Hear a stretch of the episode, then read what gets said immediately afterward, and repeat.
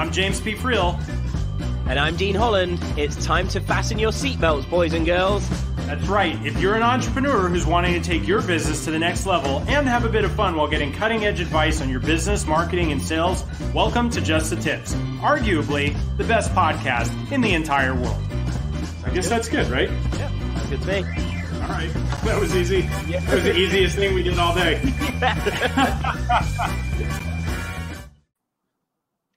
Hey, what's up, everybody? Welcome to another episode of Just the Tips. This is your host, James P. Friel. I am thrilled that you guys are here with us today. We got a really cool show lined up for you.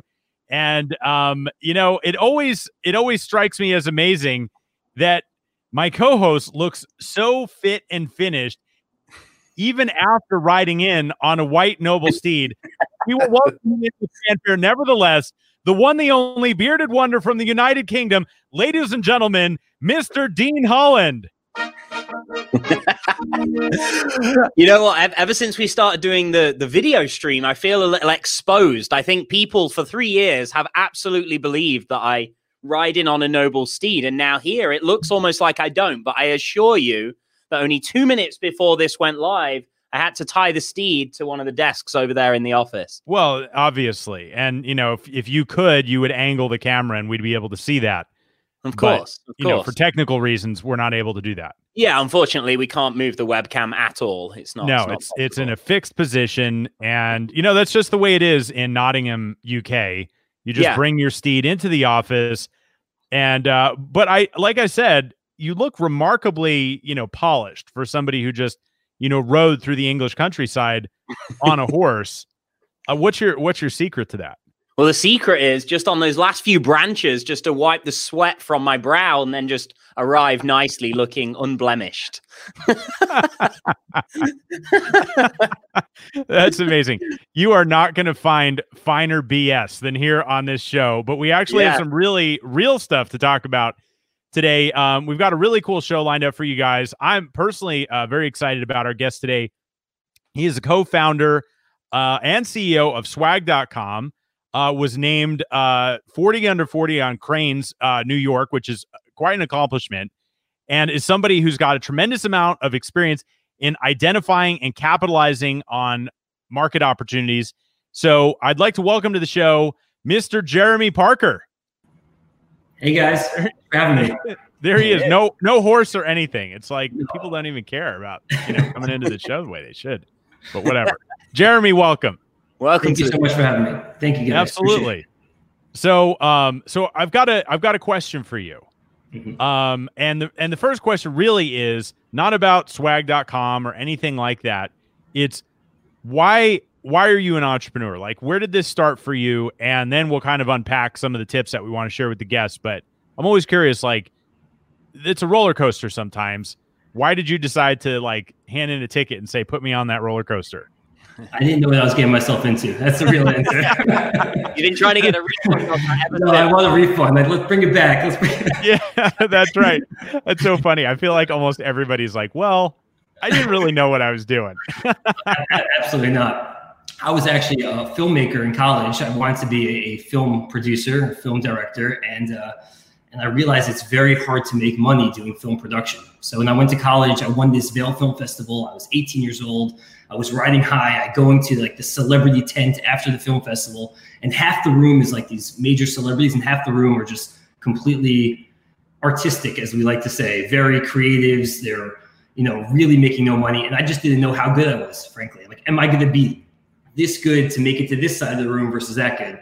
So after college, I just said, let's just start a business. I'll see what I like, see what I'm good at. I thought in the very beginning, let's start a t-shirt company because t-shirt company sounds relatively easy to start. It's not, but it, it sounds easy. You learn how to do production, manufacturing, PR. like everybody wears t-shirts, so how hard could it be? T-shirts, like that's a t-shirt company, right?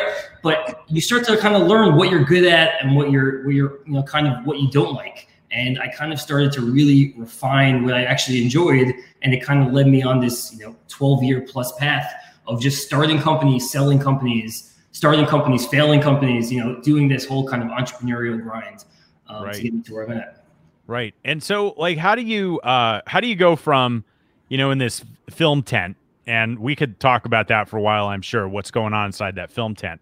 But what what how do you go from there to you know being named 40 under 40 on Crain's? A lot, a lot of uh, a lot of hard work, a lot of luck, a lot of you know kind of um, you know testing different things, learning things, random acti- interactions. Right after college, when I won this Vail Film Festival, and I was you know, it's a big deal. I was the youngest person ever to win this Vail Film Festival. It's really one of the largest film festivals. And I went back to film school and I still had a year to go. Um, and everyone at my school heard about the Vail Film Festival was, and I just, at that moment, I still realized that maybe this is not the right kind of career path for me. It was kind of this weird moment where I was doing well, and yet I knew so clearly that it wasn't the right path. Um, after I graduated, what was it? Let, hold on, dig, dig, dig into that for me. Like, why, why did you have that realization? Like, you're doing well yeah. What, what was the what was the indication that that wasn't the path? I didn't have I wasn't that excited honestly. Even yeah. when I won, and I thought like I'm at this this pinnacle. You know, I'm like looking at on, on the crowd, so many people, and I didn't have that fire in my belly of like this is what I'm meant to do, and that's a scary place to be. You know, it's kind of gets nervous honestly, trying to think of like why am I not excited? Like is something wrong with me? And I realized that maybe just not the right career. I, maybe I shouldn't be doing film. Like that was maybe the answer. So well, it reminds me, it's it's so analogous to your situation, Dean, and you know, in 2010 when you won the Burlesque Dancer of the Year award for the United Kingdom, and right. you just still you know, felt you know unfulfilled. It's not supposed to be about me, you know. I know, I know. I'm sorry, but anyway, you guys obviously have very similar path. That's all I was saying. Um, so so so how did the first T-shirt thing go? Like you thought it was going to be easy. Yeah. What, easy. what did you encounter that wasn't easy? Well, we launched in 2007. So if your viewers remember 2007, this is like the heart of the recession. All the banks were going under. Probably the worst time to launch a high-end $250 t-shirt company, to say the least. you know, we actually were doing well for like a month. and then the second month of the business, all the stores we were selling to went under. So that was uh, like a smack in the face that maybe you got to change it up. Wow. But I actually had this creative idea during the recession I thought, what if we could tie the price of our t-shirts to the price of the Dow Jones, which is a kind of a gimmicky idea. But every pri- every kind of hundred points that the Dow drops, we would give a discount on the t-shirt price to all of our customers. And this got picked up by Mark Cuban. Mark Cuban ended up writing about us in this blog called Blog Maverick. It ended up getting a lot of customers. Um, it got written about in Ad Age which then got read by other executives. And ultimately, I found myself connected to the CEO of this company called MV Sport and Weatherproof Garment Company. It's a really large apparel outerwear company. And me and the CEO just really hit it off. And we would brainstorm ideas. I would go to his office for lunch and we would just be kind of shooting the shit, you know, just trying to like, you know, brainstorm. He was trying to pick my brain. I was trying to pick his brain and we were using each other, but also, you know, forming this relationship. And ultimately he said to me, any business idea in the apparel space, I would love to support you. Kind of mm-hmm. think of this like not an entrepreneur, but more like an entrepreneur.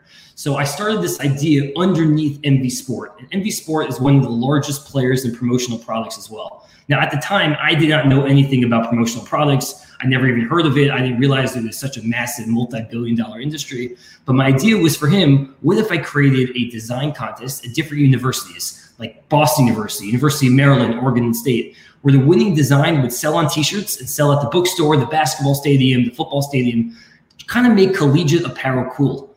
And we did this at you know, nearly 200 universities. I spent three years doing that. I learned so much about running a business, production, manufacturing, marketing, every single thing. Um, and it kind of set me on this path of being a real entrepreneur and kind of knowing what I'm good at, what I'm bad at, and trying to figure figure those things out. So it led me then to the next business, which I started was a company with my brother, and our third co-founder was Jesse Itzler.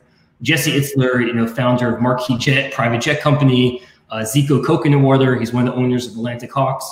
We had this idea that what if we could own the social media streams of famous celebrities and YouTube celebrities before they knew how valuable it is. Now, I mean, this is before Instagram. This is right at the onset of Twitter. So, for example, Pitbull had like 6,000 followers, just to put things in perspective. Now he has you know, 40 million plus. So it's very right. early on. And our feeling is, what if we could own the rights to these major celebrities, these YouTube stars, and allow them to get kind of deals with State Farm and Colgate and Verizon, like product placement in YouTube videos. And we did that for about a year. And ultimately, that company got bought by a bigger publicly traded company. Then I spent three years doing a social networking app called Vouch with Jesse Itzler as well and some other celebrities. We got you know hundreds of thousands of users that ultimately did not work out. And then it got me to swag. I was 30 years old and I had some success, some failures. And I thought that the next business, I really wanted to do something that I'm super passionate about. And I always loved the promotional product industry from 10 years ago. I always, and now I had a little bit more experience in how to build a brand, how to build an e commerce experience. And I thought this was the right time for me to kind of disrupt this old, fragmented, and broken industry. Hmm. So, so what's fascinating to me about your, your story is there's just like, like, you know, opportunity, capitalize on the opportunity, meet this person, like turn that into something, like just kind of like, you know, al- almost like you're sitting there like playing Tetris and it's like, okay, one block falls from the sky. Okay, I'm going to do this with it. Like this is coming down. Like I'm going to do this with it.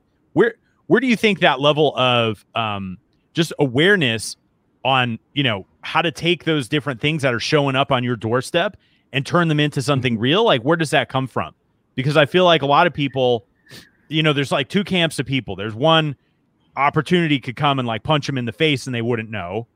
and then there's other people who are just like, all over the place and have all these ideas, but never seem to be able to harness them and turn them into anything real. And it sounds like you found a really interesting balance there, and you didn't just do it once, like you've done it over and over. So, like, like what's going on when you're when you're thinking about things um, in that regard? And if you guys are listening and you want to call in, make sure you give us uh, give us a call so you can ask Jeremy some questions.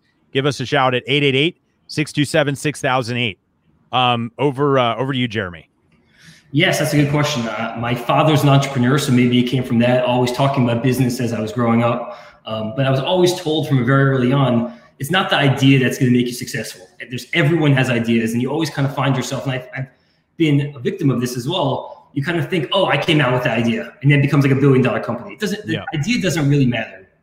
It's about having the mindset um, attack an industry that you really are excited about. Because ultimately, the idea that you have from the first you know get go is not going to ultimately be the idea that will ultimately win it for you. You know, even with Swag, Swag is has been very successful. Thankfully, for five years, we've grown. You know, tremendously. We are just named the 218th fastest growing company in the U.S. by the Inc. 500. Um, you know, in all kind of measures, we've been having a very successful run with Swag.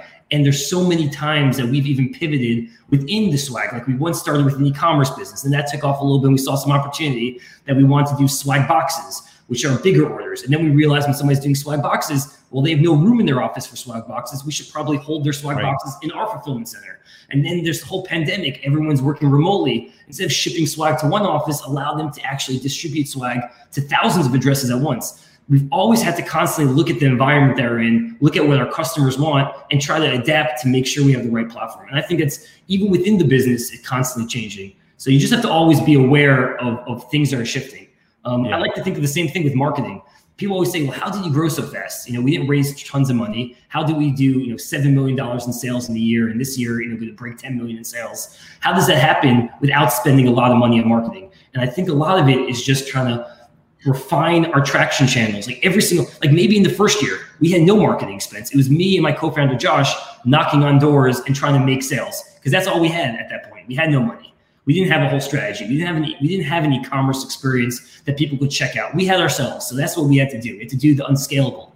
And then once we hit the, that kind of limit of the unscalable stuff, then we said, well, now let's launch an e-commerce experience and let's put some money towards Google Ads because that is the actionable thing that could bring in direct traffic right now. And then we realize, well, Google Ads are so expensive. Now we have to shift to maybe more of an organic strategy of SEO or try to think outside the box. All of our t-shirts have a swag.com in your logo so that you can actually, every person who's getting that t-shirt now feels the shirt, sees the quality, sees swag.com on the inside, and now gets that kind of social proof that wow, clearly swag.com helped out Facebook or Google or, or all of our customers. So you have to kind of always adjust your thinking and realize that you're never always going to be right. Most times you're going to be wrong, but it's the people who adapt quick, quicker, the better, then you're going to be able to put yourself in a good position. Yeah, that's that's awesome. Um, you know, one of the things that I well, for, there's two things that I love. One, the unscalable I think that's an awesome term that I don't I haven't heard before. And and when people come and talk to me, they're like, "All right, you know, I got all these different ideas and you know all this other stuff. Like, what should I do right now?" I'm like, "You you need to find a way to get sales and get customers to pay you. Like that's really important that you know you create that traction there. And even if it's not with the final business model that you expect it to look like, like you got to start somewhere. And I love I love how you approach things in that it's just like, okay, you know, here's where we see an issue, a challenge, a problem, an issue that a customer is having. could could we do something like could we turn that into a stream of income in some way, even if we don't know what the end the ultimate end game looks like? Hmm. And I feel like that's one of the things I'm I'm kind of picking up, and I'd love to hear what you think about this, Dean. Is that so many people stop themselves because they're like, well, you know, I can't see all, all the line on this thing, as opposed to, well, where can you start and how can you do something that might be unscalable to begin with, but you're getting data and information and and valuable experience from the marketplace that you can then turn into like the next level and the next step. Yeah, definitely. Well, I, one of one thing when you were talking, Jeremy, one of the things that was like jumping out to me in, in comparison to other conversations sometimes with others is you you seem like the kind of guy, an entrepreneur that you're not afraid to take those fast moves. You're not afraid to kind of move quickly on something that you think is maybe a direction that's happening or something that's going on. I think that, that's kind of what you're saying here, James, isn't it? Is a lot of people, I think, you know, we speak to a lot of people. I don't mean this disrespectfully, but I think sometimes people are so afraid to move in the way that it sounds like you're willing to. You know, they're they're so stuck with what they're doing and they're they're too afraid to change that for fear of getting it wrong. Do you know what I mean? It sounds like you're more kind of like, no, let's make informed decisions and move quickly and see where it kind of goes. That's exactly that's exactly how we think about everything. Um, even this pandemic perspective, the promotional product industry 92%, they just came out numbers. 92% of our industry is down over 50%. This this this quarter versus last year at the same time. Our industry is completely in shambles. And the reason for that is many reasons, obviously. Marketing teams are not buying swag for trade shows, right? So mm-hmm. that's business. HR managers are not buying swag for onboarding new hires because no one's hiring right now. Office managers are not buying swag for internal office needs because there are no offices. This pandemic, this crazy world that we're living in, basically shot down our entire business. But how were we up? We just had our three best months in a row ever. Right. So, you know, how is that possible? How is everyone down so much? And how are we up? And I think it's because we were able to adapt and shift our focus very quickly to, well, we know people are living remotely. How do we build a software and a solution that allows people to easily distribute to those remote addresses? If this is going to be however long, a year or two years, or maybe this is going to shift you know work from home culture for the for the long haul how do we how are we always going to be ahead of the game and say you know what the old way of doing things of buying swag in bulk and shipping it to one location is not going to work it's not going to work for now it might not work in the future how can we think outside the box to build the right platform and then once we have the platform now there's very few companies that could do what we could do very few it's like i count them on my hand how do we win in this space by doubling down on marketing spend, by doubling down on what we're doing in terms of SEO, organic content, and really sell the self? You know, people still need the products, and we're now the solution that's able to handle that that issue. So we got to go all in at this point. So how do you guys decide how much like resource and effort to put into. Like one of these ideas that's popping up to see to like give it a little bit of breathing room mm-hmm. before you find out whether you know it's going to take and you kind of you know invest more right? Because like this is this is a question that even like vc firms are always asking right?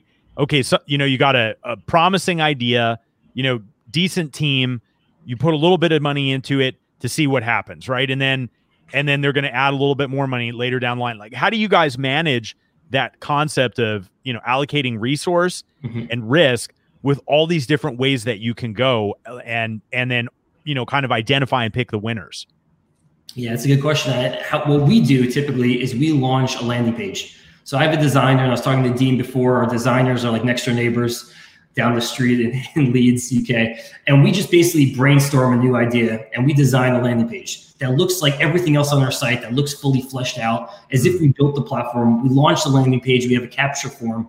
And as a CEO, I'm having conversations. I mean, even right before this, there's a new initiative that we're trying to test I just had a 45 minute call, and I'm, I'm willing to take these calls with potential customers, even when we don't even have the platform built, because it's going to lead us to know are we building the right thing? And I know long term spending $50,000, $60,000 a month on tech, that can get very costly if you're building the wrong thing or if something yeah. no one wants. So we always like to do things that I mentioned before, the unscalable, things that are frankly painful.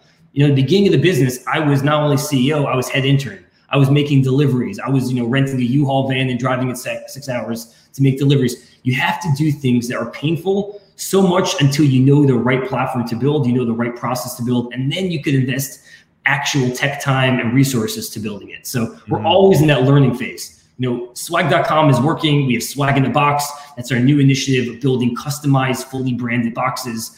We did a lot of testing before we launched the platform. We're doing more swag box orders now than we're even doing swag.com e-commerce orders. Like now we do swag distribution platform. Over 70% of all of our orders now are using this distribution platform, which is amazing. So now this next platform that we're building, we really want to give ourselves some time to learn, is this the right platform?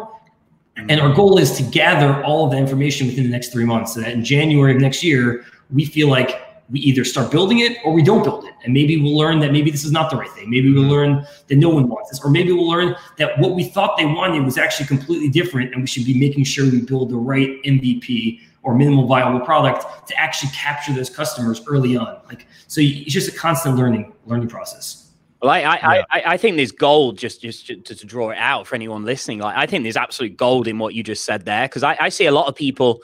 I, th- I think we're probably all guilty of this or have been at some stage where we think our ideal is like idea is magic. It's like this is the one, this is the winner. I've got something that everybody's going to want, and this is never going to fail. And they'll go out and they'll spend months, if not years, incredible amounts of money only to find out that actually that's not what people want. You know, the market isn't seeing what I saw. I love what you just said there that you're you're you're putting the time, energy, and resource into finding out if you should even go forwards with this idea. And I think a lot of people get that back to front, right? It's like, no, I'm going to spend the time to create an idea and then put it out there to see if anyone wants it. And I think that's that's gold there. Well, and one one of the other things that uh, that strikes me about this conversation, so uh, so you mentioned you're you know fast growing and on the you know the Inc. list and everything. So so last week we had guests on the show who are good friends of ours who were uh, number four on the list.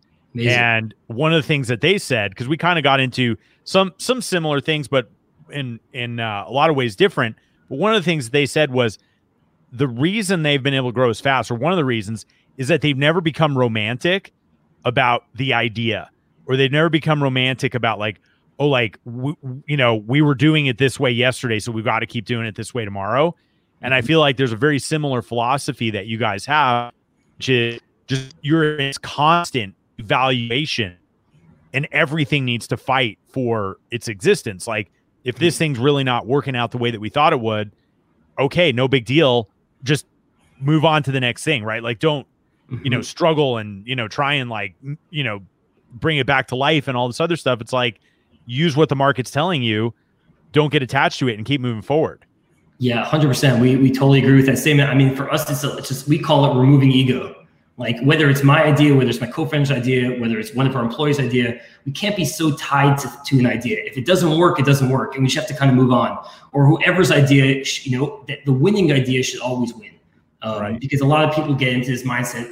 Well, it's not how I would have done it, and they get kind of in that mentality. Yeah. It's just you have to have like a team effort, a team mentality that we're all we all want the, the, the end result to be the same. We all want to be successful. So whatever we could do to get ourselves in the right in the whether it's build or not build, whether it's do this marketing strategy or not focus on that, whether it's it's anything, any kind of idea, as long as we have the right mentality of we're doing this for the same purpose of getting ahead, it, it makes the it makes it much easier. Frankly, it makes it kind of like removes all of that kind of barriers out. I know a lot of my entrepreneur friends have the same thing. Like they want to make sure it's their idea is going to be. Yeah. They, they tell me about fights that they have with their co-founders and me and my co-founder never have fights. We have arguments. We know we want to push. I want to push this idea because I really believe that's the right idea. But ultimately, the market's going to define who's right. You know, and then you have to kind of buy into the market what the market's telling you. Right, right. I love that pushing your ego to the side because it's not. It's not about you. It's not about your ego because ultimately, and this is kind of the next thing I want to get into about like you know re- really kind of spelling out how to identify opportunities for people. But ultimately, being an entrepreneur is finding a problem that people have and then solving that problem and making money in the meantime, right? And making a profit on it. And so it's like, it doesn't even have to be your idea. It's just like, oh, I observe that there's a problem or there's a situation happening, and we think we can put together a solution for that and get people to pay for it.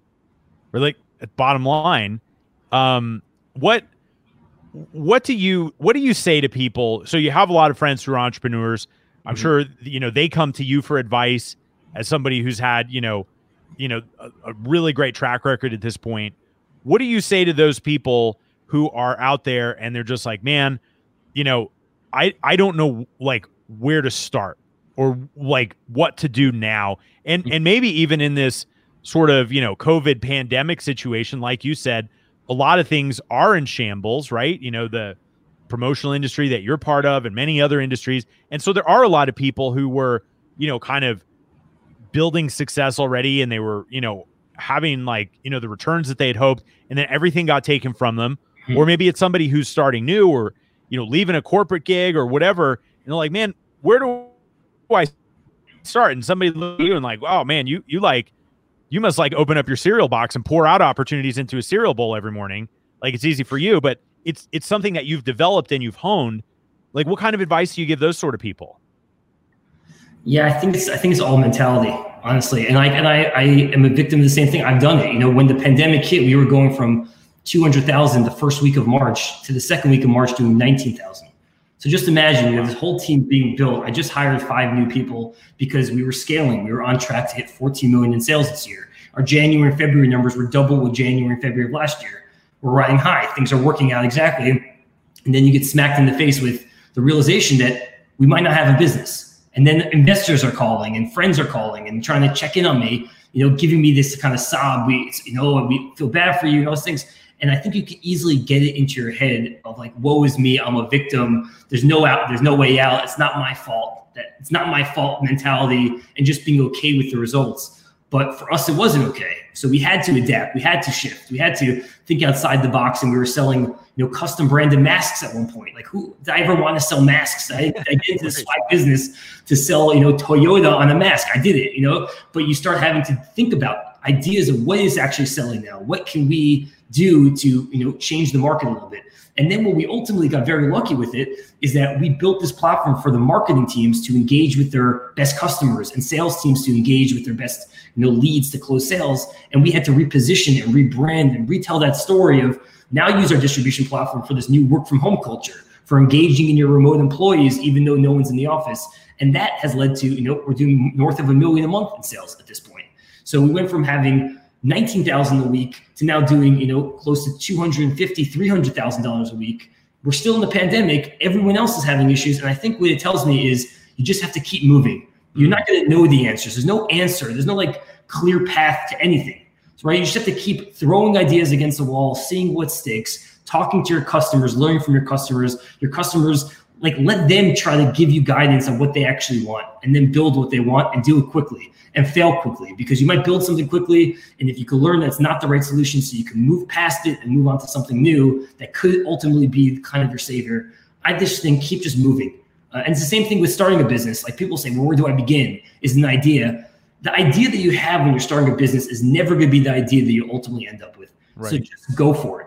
Because what I've seen is that fear, the fear of failure, the fear of starting, you know, kills more dreams than failure ever would, frankly. Mm. People get in their mindset that this is not going to work and, and put a list of a thousand reasons why this is not going to work. But you just have to put yourself out there because you don't know what's around the corner. You don't know what one idea will lead to another idea that will lead to another idea, which will lead to a potential customer that gives you a new idea. Like all these things, you have to kind of be open yourself to the world of, you know, being open to possibilities and choosing the right path forward.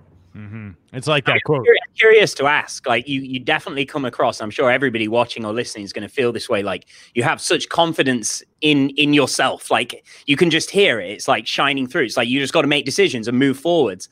And I, I don't think a ton of people are, or not everybody, are like that, are they? Like a lot of people allow the fear to control them. I'm curious. Do you do you have fear when you're going into ideas, or have you trained that out of yourself, or do you use fear to your advantage? Does it drive you? Like how do you sit with that? Um at this point, honestly, I don't have any fear whatsoever in terms of business. And obviously, you have other life stuff, and you, you know, everyone comes from different backgrounds. Everyone takes you know different experiences that set. For me, I know I was a horrible student, like really, really bad student in high school. So when you're at a kind of a school and everyone, all my friends are going to Ivy League schools and everything is so easy, and then you kind of look at yourself like, well, what's wrong with me? And you kind of internalize it, and then you realize that maybe it wasn't me maybe it was the teachers maybe it was they weren't teaching me in the right way maybe i wasn't interested so maybe i was tuning it out. And i think i found throughout college that you know what i'm actually good at and what i'm good at i'm actually good at it. You know what i actually enjoy i'm actually good at it. And you start to kind of move all the things that you're not good at away and start to really focus on what you are good at and it gives you more confidence and it allows you to build up this confidence level that frankly at this point is weird to say there is no fear of failure. There is no fear of making mistakes. There's no feel of people looking at me and saying, "Oh wow, you know, why didn't you succeed in this way?" Or there's nothing, none of that because it's not them. I'm doing it for myself. I'm doing it for for our own business. I'm trying to make the best decisions for our, and there's no if you're always fearful of of the downside, you're never going to get anywhere. It, will be to me at least. I, mean, I, had to get that out of my head. That whole mm. environment, the whole mentality, complete out of my head. Otherwise, I would never get to where I want to be. Uh, yeah, no, that's all. So, yeah. What do you um what do, what do you say to people who are like, okay, well, uh, you know, I, I know I know kind of the response I give to this, but obviously you have not just spotted opportunities, but you've you've created relationships that have mm-hmm. helped create opportunities, right? And I feel like that's one of the things that is part of your story. Um, mm-hmm. a lot of people are like, well, you know, it's not like what you know, it's who you know, and I don't know the right people, and and kind of use that as an excuse. Obviously, you've never even seen that as an excuse because, you know, based on your track record, like how how do you advise people to like get out there and and meet the people and create the network that will help feed and fuel those opportunities for them like you've done for yourself? Honestly, it's it's like it's kind of in my mind relatively easy. Make the make the effort, put yourself out there, send a cold email. You know, literally I, to me, I mean, all the kind of the great relationships I've connected with. You know, Elliot Peyser, the CEO of Weatherproof Garment Company, through an email. Connected to Jesse Itzler, you know, super successful in, in many different ways through an email. You know, a lot of different people that we've connected through. You know, my brother reaching out, me. You know, just it's all kind of just been. You meet with one person who can then bring you to a new kind of um, environment and and like for example, for the, for the idea that we have with Jesse Itzler, we had no connections to celebrities, but Jesse had connections. Right. So being able to kind of parlay that in terms of weatherproof, I had no knowledge at all of promotional products at all, nothing. Didn't know anything. I didn't know how to make a T-shirt. Didn't know what screen printing was. Didn't know what embroidery was 12 years ago. You make these connections, you start to learn. I think it's just about whatever position you're put in, and you could either get yourself in that position or it could happen to you. Taking advantage of it and trying to learn as much as possible so that you have the knowledge to then do it yourself. And then hopefully, as you grow as an entrepreneur, there's going to be a lot of opportunities that will just happen. You know, it happens easier. You know, more companies now know about swag.com. So companies in 2016, when we launched the business and I was reaching out to customers, companies to partner up, they wouldn't even treat us. They, we didn't even think about doing a partnership with us. Or customers I reached out, we didn't even think about doing a partnership with us. But now they are customers of ours. You know, so I think just keeping at it, being being available for good things to happen, I think is frankly a lot of a lot of where these wins come from. Yeah, that's so that's so awesome. Being available for good things to happen reminds me of the quote: "the The harder I work, the luckier I get." Mm-hmm. You know, um, yeah, that's that's awesome. I got I got another question on a like slightly different topic, but before I do that, do you have anything you want to uh, throw into the ring, Dean? No, no, it's cool. I, I just, uh, it's definitely shining through. I, I, would say, even though it's not like the topic of the show on personal development, but I think you you definitely have this like massive air of just, I don't see limits. You know, it's like you've got to believe in what you're doing and go for it, and whatever you've got to do to make that work, you do it. You know, I think that's going to inspire a lot of people. Like it's definitely shining through. Well, and I, so so I think that's kind of along the lines of where where I wanted to go with the conversation next is what wait, where what's your motivation at this point? Right? So, you know, is it is it the love of the game of business? Is it, you know, like what what's driving driving you to like constantly be in this state of, you know, creativity and problem solving and you know, you know, kind of not worrying about how things are going to turn out and just keep moving forward like what what's fueling that drive right now for you? It's a good question. I think before, so I just had a, a, child two months ago. So I think my kind of focus and priorities have shifted. I think it's, I work now because I do love it. I do want to build the biggest promotional product swag company in the market. Um, but I, I work now to get some peace. yeah, exactly. But I, I am working now because I want to. I take care of my family. You know, I have a new, I have a wife, I have a child. So that it's definitely shifted. Before, when I was single, or when I had even a girlfriend and no no child, I was doing it in many ways, and it's weird to think about as some validation for myself. You know, honestly, I think, and I think maybe a lot of your visitors who had trouble in school growing up or had any kind of obstacles that they had to overcome, I think you you're constantly in that per, you know perpetual cycle of trying to prove yourself. You know, in your mind, like, does who cares about what other people think, but yourself, like, you're all this is a game against yourself, not competing with anyone else, really. I'm not even thinking about competitors on a day to day basis at all. It's about like where I believe we could take this business. And if I don't succeed at what I want to do, then it's more disappointing than anything else. So I think it's just a constant, um, just growth, you know, just challenging yourself and trying to be the best person, the best company, the best leader, the best CEO, the best innovator I could possibly be. And it's more just like an internal challenge. But obviously now with a child, there is some monetary connections to it. Right. Right. Yeah, that's interesting because I think there's some people who are just like, all right, you know, like I'm good, and I, I can't believe I can't believe how many people are out there who just sort of are like, all right, I'm I'm comfortable now, and I and I don't know like that you even think about being comfortable. You're just like, oh, like I want a new challenge, I want to keep growing, I want to expand, like all these things, and you've said it, you know, numerous times, and Dean's brought it up as well. But it seems like there's just like this this this real growth mindset there that might be you know kind of the the core of you know the way that you're approaching things. So I was just curious if you if you re- if you think that's true. I do. I, I, definitely think it's true. You know, I to put in perspective, it's been nine months. This, this year has been crazy. 2020, obviously. I just had a child. I haven't taken off one day, no vacation, and I think about that all the time. Like, why am I not just even enjoying things a little bit more? Um, and I think that is an important thing that I need to start doing. Um, I think just recognizing it, you know, obviously I should be taking some time off. I should be, but I love it. I love what I'm doing. I have a real goal. I have, I have a vision for where I want, this business to go. I want myself to be, to be going. And I feel like if I enjoy it, why take a break? Like, what's the reason? So I think just having the mentality of a growth mindset of always wanting to be better than where I am now. Um, so that hopefully in two years, three years, four years from now, we can look back and be like, I'm even in a different place that I never thought was possible. It's kind of right. like the analogy I think about like mountain climbing. Like every single morning, I take a, a, run with my dad for an hour, and I'm thinking about you know challenging and pushing myself on the physical level. And then when you think about getting to that mountaintop, like if, when you're in the base of the mountain, you look up like I can never reach that pinnacle. I'm never going to get there. And then once you get there, you realize that's you're just going to go turn around and go back down. Like no one thinks about that. Everyone's thinking, "Oh man, I wish there was more of this mountain that we right. could get." Right? So I think it's just having that mentality always. Yeah, that's that's awesome. Well, yeah, not to really advocate, but I would dare say, imagine how much more unstoppable you'd be if you did have that break. I probably think you're right. You know, I think I, I do. My wife says it all the time. She's like, "You need the break. You need it," and it's yeah, you're right, Dean. Well, you're right had those experiences, haven't we? Where it's like, because you know, we're very much the same. I, I, I don't want to speak for James, but you know, I love what I do too, and I didn't actually take a, a vacation.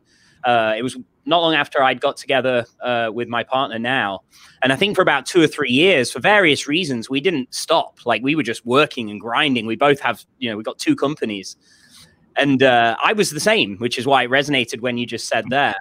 Um, but for various reasons I, I, had a week vacation and and that was a massive pivotal turning point like it was the last thing i wanted to do because um, i thought if i stop you know things might go wrong or this or that or i just want to keep going mm-hmm. um, but in that week like I, I literally came home and changed a few things that had come to me on that break and it was just like bang like change in the business completely so that's why i just wanted to bring it up just because i've yeah. it was big for me I think you're I think you're 100% right and it's something I need to do and whenever I want to do it I always make excuses to not do it. So we got to get out of this excuse mentality. Sure. Well, I think, you know, I think one of the things that really helped me cuz I, you know, Dean and I have talked about this um probably on more more than a couple occasions, you know, over the course of this show over the last few years. And for me, I you know, I I think it was like I hadn't taken a vacation in 7 years or something. Hmm. And then, you know, I was almost like brought on vacation kicking and screaming and it wasn't it wasn't my idea. Like the whole thing was planned out and everything else. And when i got back same thing. It was like oh man i'm seeing things in a whole new perspective and from a whole new angle. And so the way that i look at it now is you know because i don't think any one of us you know really want to like feel like we're slowing down mm-hmm. right because there's there is like that that sort of excitement and moving and making things happen and everything else. But i think it's like it's almost like a strategic reset. We're just like, okay, you know, I'm going into this like I'm gonna, you know, tie up as many loose ends as I can. and I'm gonna go into it like with like, you know, three big questions in the back of my mind or something like that. And then give yourself the space to, you know, kind of mentally explore those things. It's been really, really helpful uh, for me and and obviously, you know, for Dean too. And I think that um, you know, if it's something that's been on your mind, you probably come out of it doing 200 miles an hour, not 100. 100%. I think you I mean, you've got a good excuse to get out of it right now. The world is telling you you're not allowed to travel. So, yeah, right, exactly. As long as possible. yeah. Yeah, completely. Um, so so another question I want to talk about, uh, Jeremy, is obviously, you know, as as you've moved past the early stages of whatever venture, you know, you're working working on, you you start to bring on a team, right? And you you know you have people whether it's contractors or you know employees or how how have you found it um, most effective to sort of create that culture of contagious energy where everybody's on fire and and and especially with what you've done this year you know where people could have been like oh my god like you know the sky is falling and yet you guys are having record months clearly there's an element not just of you know your own mindset but leadership of other people that have helped you accomplish that like what's what's been your approach towards you know kind of bringing that to your entire team and helping everybody feel that same level of uh, excitement that's a yeah, it's a great question, and it was probably the most challenging thing. I mean, to lead a team where everyone was in the office in New York City to now everyone's working in different time zones, different locations, it, it is very very challenging. I think for us, it's just really kind of stress the importance of the ultimate vision of the business and getting buy-in from their team. You know, a lot of people when we bring onto the team in general, we're doing a lot of interviews. It's usually it, it's, it starts with the executive team. So we've really built out a great executive team alongside me, you know, head of marketing, head of customer success, head of sales, head of operations, head of logistics, building out that really core team that has tons of experience and then allowing them the flexibility to build their own teams underneath them. But ultimately, before we ever make any hires, I do the final interview. Um, and we kind of just discuss it's kind of like shooting the shit not even really an interview just kind of understanding the mentality of the person that we may or may not hire that is probably I'm not interviewing so many people, so it's within one or two people with it, with each role. I'm trying to under, you know present our mission and our vision for it, and seeing how they take it. You know, we need to get people on the team who truly believe what we're doing. And I think as long as people are bought into the mission, it makes it a lot easier for people to then do their day-to-day jobs. So constantly throughout this pandemic, there's a lot of communication, a lot of conversations, a lot of me talking to the team and you know, re bringing up what the mission is, where we're going. We might be getting a roadblock, but there's other things that we're testing. And frankly, bringing them all into the fold so that they're not kind of flailing on the outskirts, not knowing what's going on. Because I could just imagine if I was an employee at any company and you see the whole world falling beside you and all of your friends getting left go, how scary it could be. You know, right. it's probably terrifying, honestly. So giving them the confidence that their job is safe we are doing everything in our possibility to keep their job safe and we're going to be doing a lot of new ideas and initiatives to ultimately get past this and get through this however long this thing may take and just keeping them in the loop at all times i think has led allowed us to frankly be six months out of the office and we're having record breaking months for three months in a row when everyone is you know unfortunately um, you know having major issues so we've kept that culture thriving even when we don't have the office which yeah. is okay really good yeah, that's that's awesome. What was what was that transition for you guys like? You know, moving from you know physical co-located, everybody kind of sitting there together and you know hanging out and being able to shout across the room and everything to virtual. Like, how how did you guys make that transition? And a lot of people are making that transition. It's one of the things that I help people with.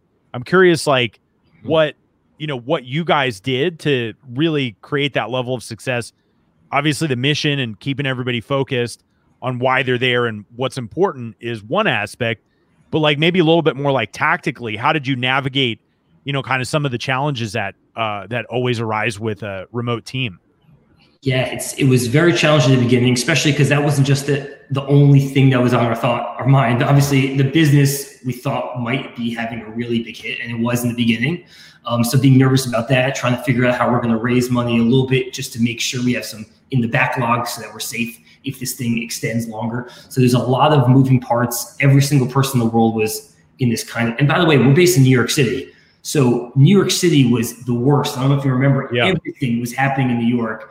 People, friends of mine were getting sick. You know, it was, it was terrifying. So it was, and obviously at that point also I'm having a child. So for me, it was like tons of things were, were in the air.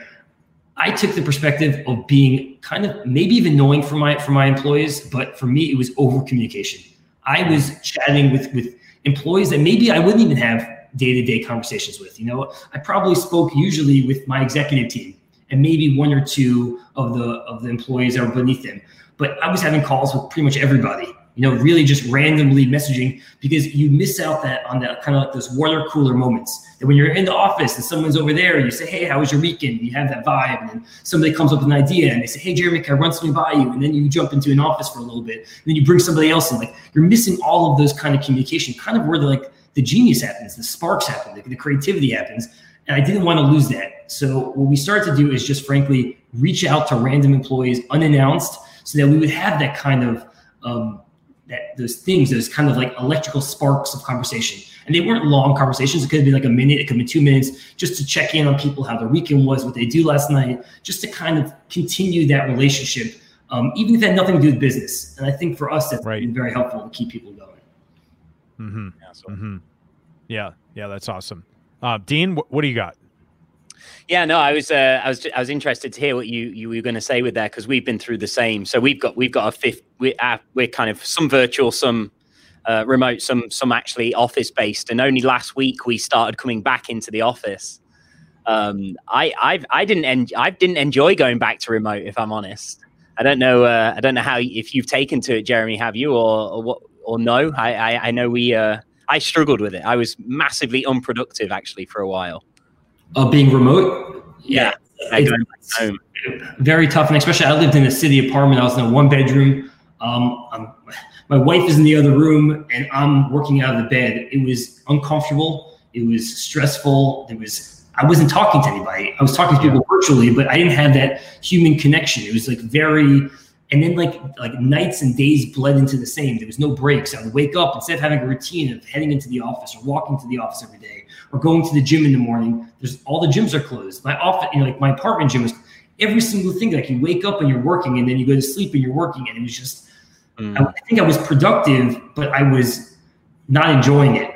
And that's I think a big issue as an entrepreneur. I think you have to enjoy. You're not going to enjoy every single day, but I think you're always going to have ups and downs. There's going to be so many roadblocks that are going to be in front of you. If you don't enjoy what you do, you're going to give up at the first, you know, the first instance of of issues of tension. So I think, and for me, I was getting to a point of not enjoying it, um, and so it, it, has been a challenge. But I've kind of structured my my day a little bit more. Wake up, work out, even if it's outside, even if it's running, even if it's with the mask on, doing certain things that at least allow me some kind of break in the day or some kind of you know normal day sequence um, it's really helped a lot. Are you are you one of these um, one of these guys who's like really committed to like a very specific, you know, morning routine or evening routine or whatever? Because I just you know kind of heard, you know, you you know you got your morning workout, you got this, that, or the other thing, or you like, you know, I feel like it goes one or two ways. People are like diehards on that. They're like, oh my god, I live and die by my morning routine. Or there's people who are like, uh, I'm kind of flexible about how I approach things. What, like, how do you how do you handle that? I'm 100% regimented. I need to be. If I don't do my morning routine, then I feel like something's off. Like yeah. I wake up and feel like I accomplished something before the day even starts. So I have a routine. I, I either run or walk for a solid hour to hour and a half every single day. Um, it's like 7:30 to 9 o'clock, and I either do it by myself, listen to some podcasts, or I do it with my dad, who's down the street now. I moved out to New Jersey to be close to the family. Um, and then I do tefillin. I'm, I'm modern Orthodox Jewish. I do some tefillin. It, it centers myself. I could, can plan out the day, be thankful for what I have, and then after I accomplish those two things, I feel like I'm good to go. I'm good to attack the day. Whatever happens is going to be good. Um, and then I start the workday about 9 15, 9 30. Yeah. Yeah. I'm the same way. Like if I don't have my my routine, I feel weird. I don't know how else to put it. I just don't feel like I'm on and uh, it's like kind of sets me up for success. But I know some people who are just like, yeah, I just like roll out of bed and start working, and they're incredibly successful. So I guess it's you know kind of everybody's a little bit different in that in that regard. Um, one one thing, and I had no idea this was going to come up. We only have you know a couple more minutes before we wrap up. But you mentioned you're Orthodox Jew.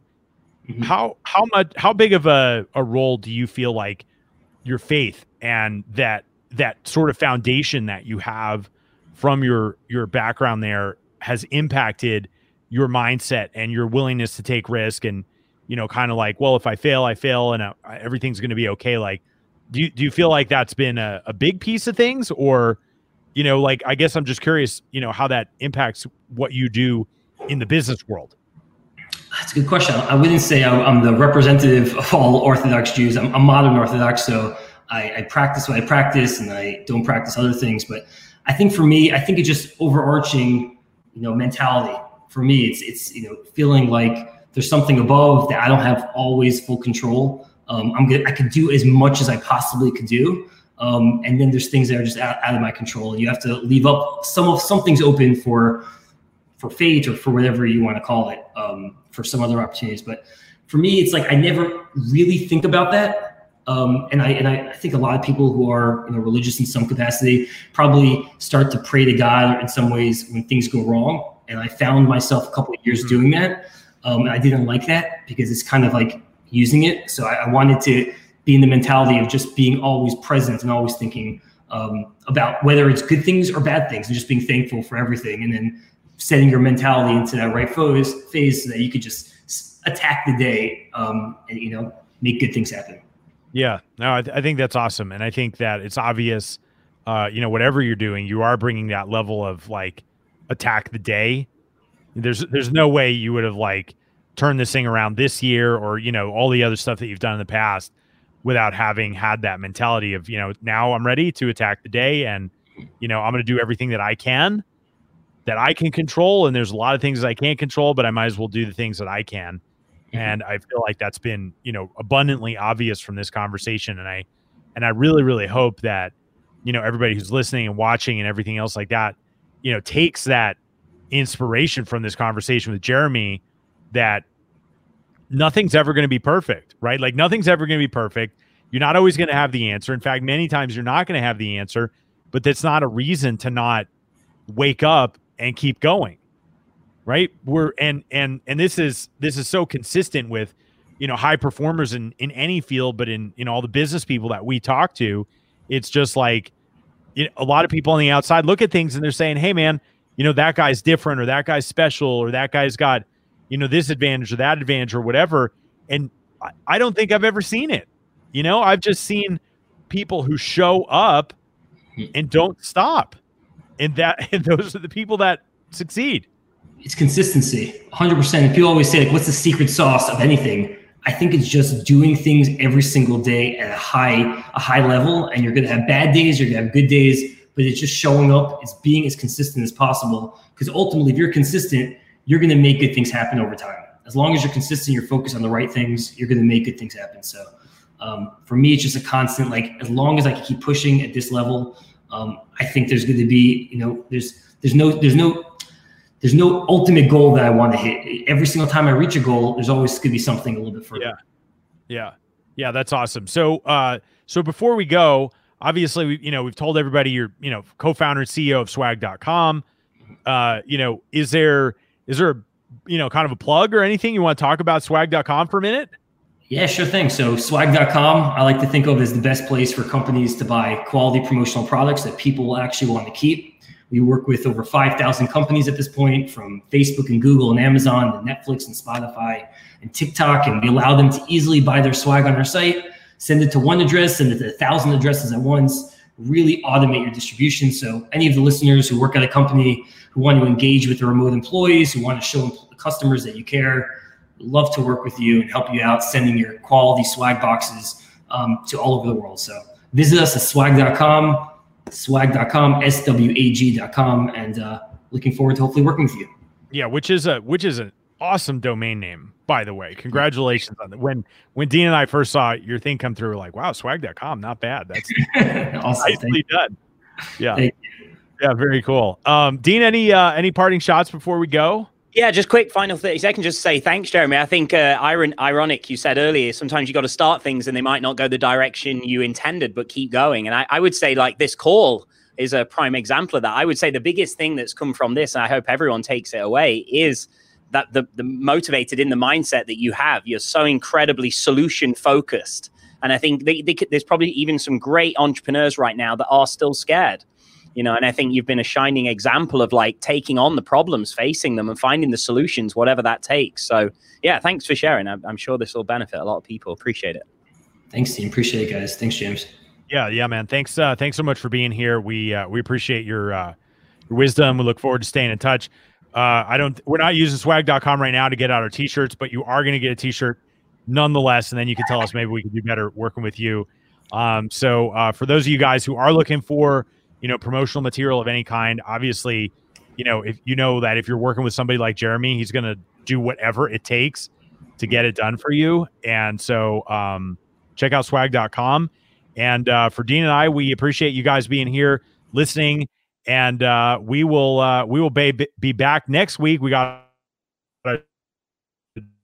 an amazing show lined up for you. Maybe we'll even get a peek of Dean's White Noble Steed next week. I don't know what we got to do to make that happen. I guess he's got to figure out how to turn his webcam around or something like that. Um, right, may or may not. Thank happen. you guys may not have. Yeah, we go through this whole episode. Jeremy's like, solution, solution, solution, solution. Oh, Dean's like, I can't turn my webcam. That's so awesome. Well, thank you guys uh, for being here. And uh, we look forward to talking with you guys next week. This is James P. Friel sign off with my co host, Mr. Dean Holland, for another episode of Just the Tips. We will talk with you guys next time. Later, everybody. Yeah. Thanks for tuning in to Just the Tips, where we believe business should be profitable and fun. For show notes, links, and other information on our guests, visit justthetipsshow.com. For more information on how to connect with Dean Holland, visit deanholland.com. And if you'd like to go from being a hustling entrepreneur to an effective CEO capable of running your company without being stuck in the day to day, visit me for free training and resources at jamespfriel.com. Our theme music is Happy Happy Game Show by Kevin MacLeod licensed under Creative Commons by Attribution 3.0 license.